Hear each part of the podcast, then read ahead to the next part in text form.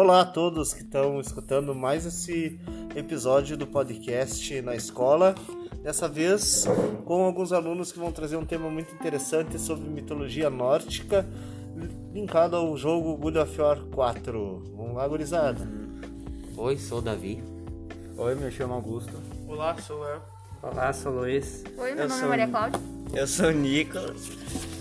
Ah, bom, a gente vai falar sobre a mitologia nórdica com o jogo God of War 4, mas para entender os acontecimentos eu vou começar falando sobre a criação dos mundos. No começo tinha dois mundos, Nilfenheim e Muspelheim, que era um mundo de gelo e um mundo de fogo.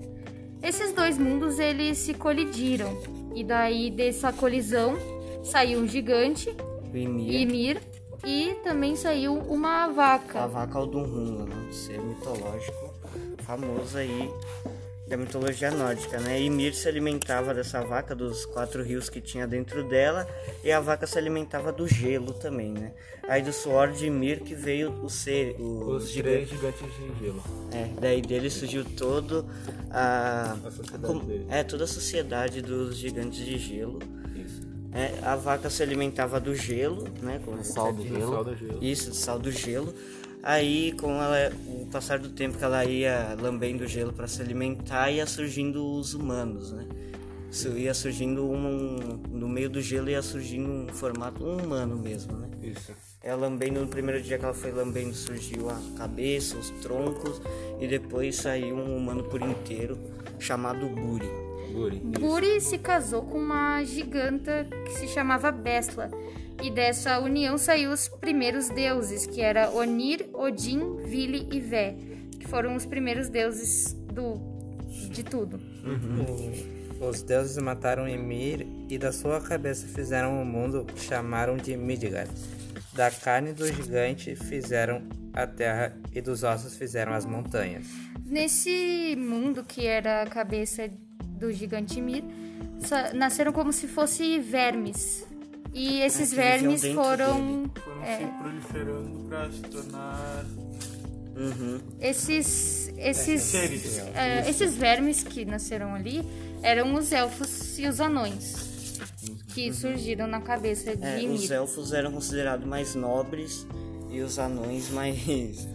Sei lá, mais. É, mais inferiores, É, né? inferiores. Mais exato. construção, eles construíam É, mais. são o mais deles- trabalhadores, né? É, Odin viu mais- eles e acabou construindo um reino pra eles, né? Cada um. É, Odin ele queria deixar o mundo dos homens só para os homens. Só pros mortais. Então ele é. começou a criar mundos para separar. Ele criou Asgard para os deuses, Midgard para os homens, Elfenheim para os elfos E e Davelir pros para anões. os anões. E Muspelheim e Nilfenheim continuaram a existir como mundo de gelo e É, fogo. E aí foram surgindo os nove reinos e a árvore Yggdrasil, né?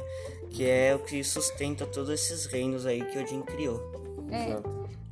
A árvore Yggdrasil ela separa, né? Inclusive no jogo, quando ele vai mudar de, De mundo, de mundo, de- é, parecem galhos. As É, pontes que ele uhum. passa parecem galhos de uma árvore. É referência a Yggdrasil, né? Que é Aí a gente também começa a falar um pouco sobre o jogo, né? Que o jogo ele. Ah, tem que, ser, tem que falar também que o, o dos humanos, né? Como eles surgiram.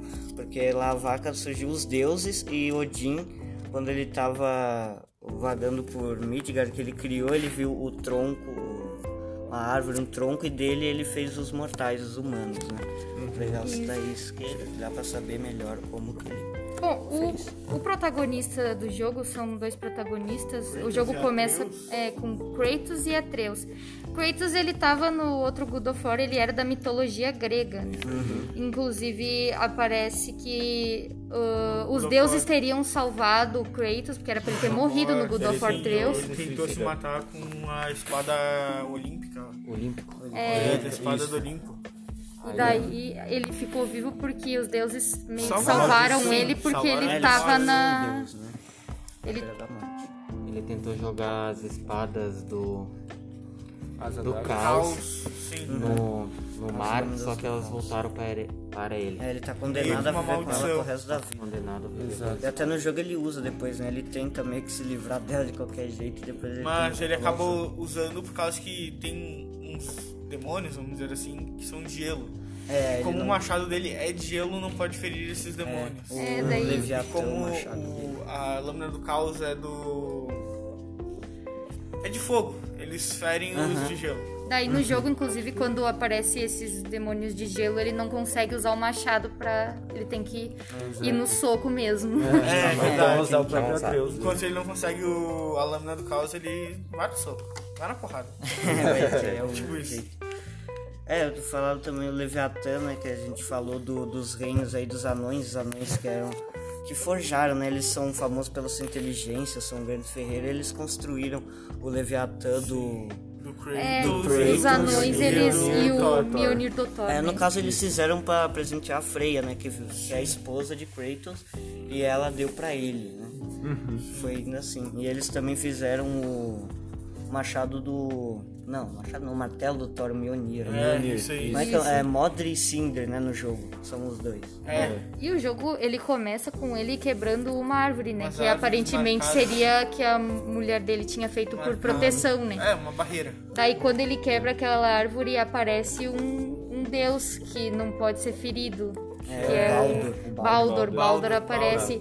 Bom, eles, eles têm uma batalha ali, mas é uma batalha meio que inútil, porque É. ele consegue se livrar de, do Baldur, mas meio ele não matou o Baldur. É, ele É, consegue é meio que Se regenerar. se regenerar o Baldur, mas o Kratos consegue meio que. Ele não consegue. Como posso explicar? Nocautear, ele quebra o Nocautear, isso pescoço aí, dele, é, né? isso E aí. aí ele mesmo meio ele que quebra o pescoço, só que ele não morre, porque ele é praticamente O imortal. a história do Baldur ainda é bem legal, porque ah, ele, ah, ele preveu a, pró- previu a própria morte. Uhum, na Daí a mitologia mãe dele ficou com medo disso, né? E falou pra todas as coisas da terra, do mundo, pra não ferirem ele.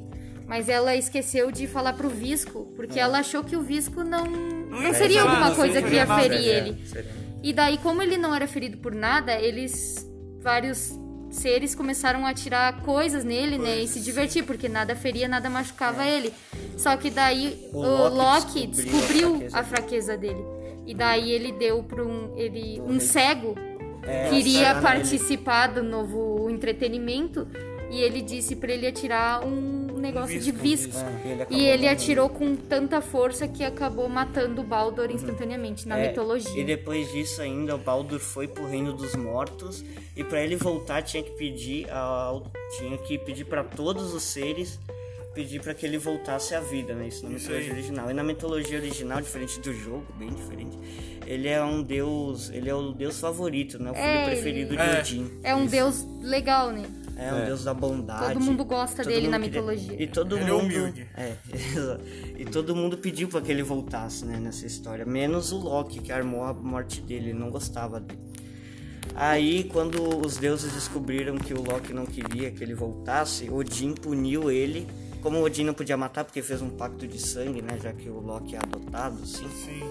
dos gigantes de gelo, é, ele acabou castigando ele para toda por toda a eternidade assim, é, pendurando ele nas correntes e um, botando uma cobra venenosa em cima dele, né, que ficava pingando veneno nele infinitamente, fazendo ele sofrer.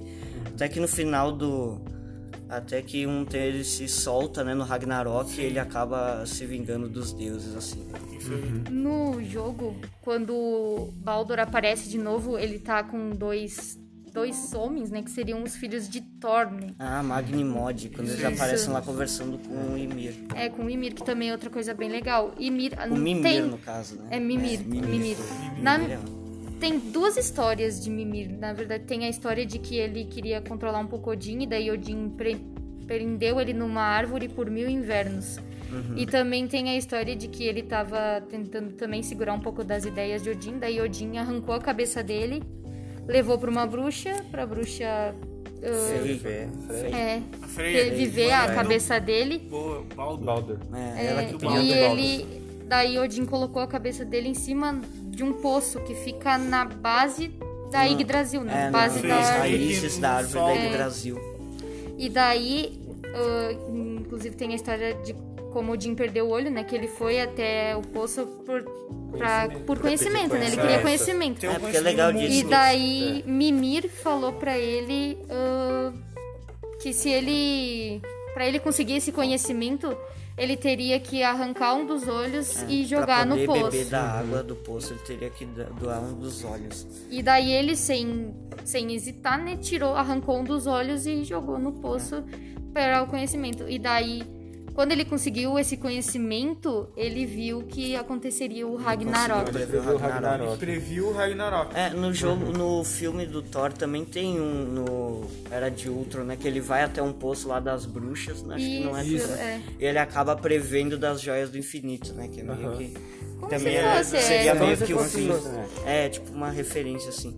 Da sabedoria de Odin também tem a história da de quando ele se enforca na árvore da Yggdrasil, que é dos nove reinos, pra conseguir ir pro reino dos mortos e conseguir mais conhecimento. Sim. Né? Só, só que se irritaram com ele e mandaram ele de volta pros vivos, porque ele era muito chato. Ele é muito chato, não queria ele no mundo dos ele. mortos.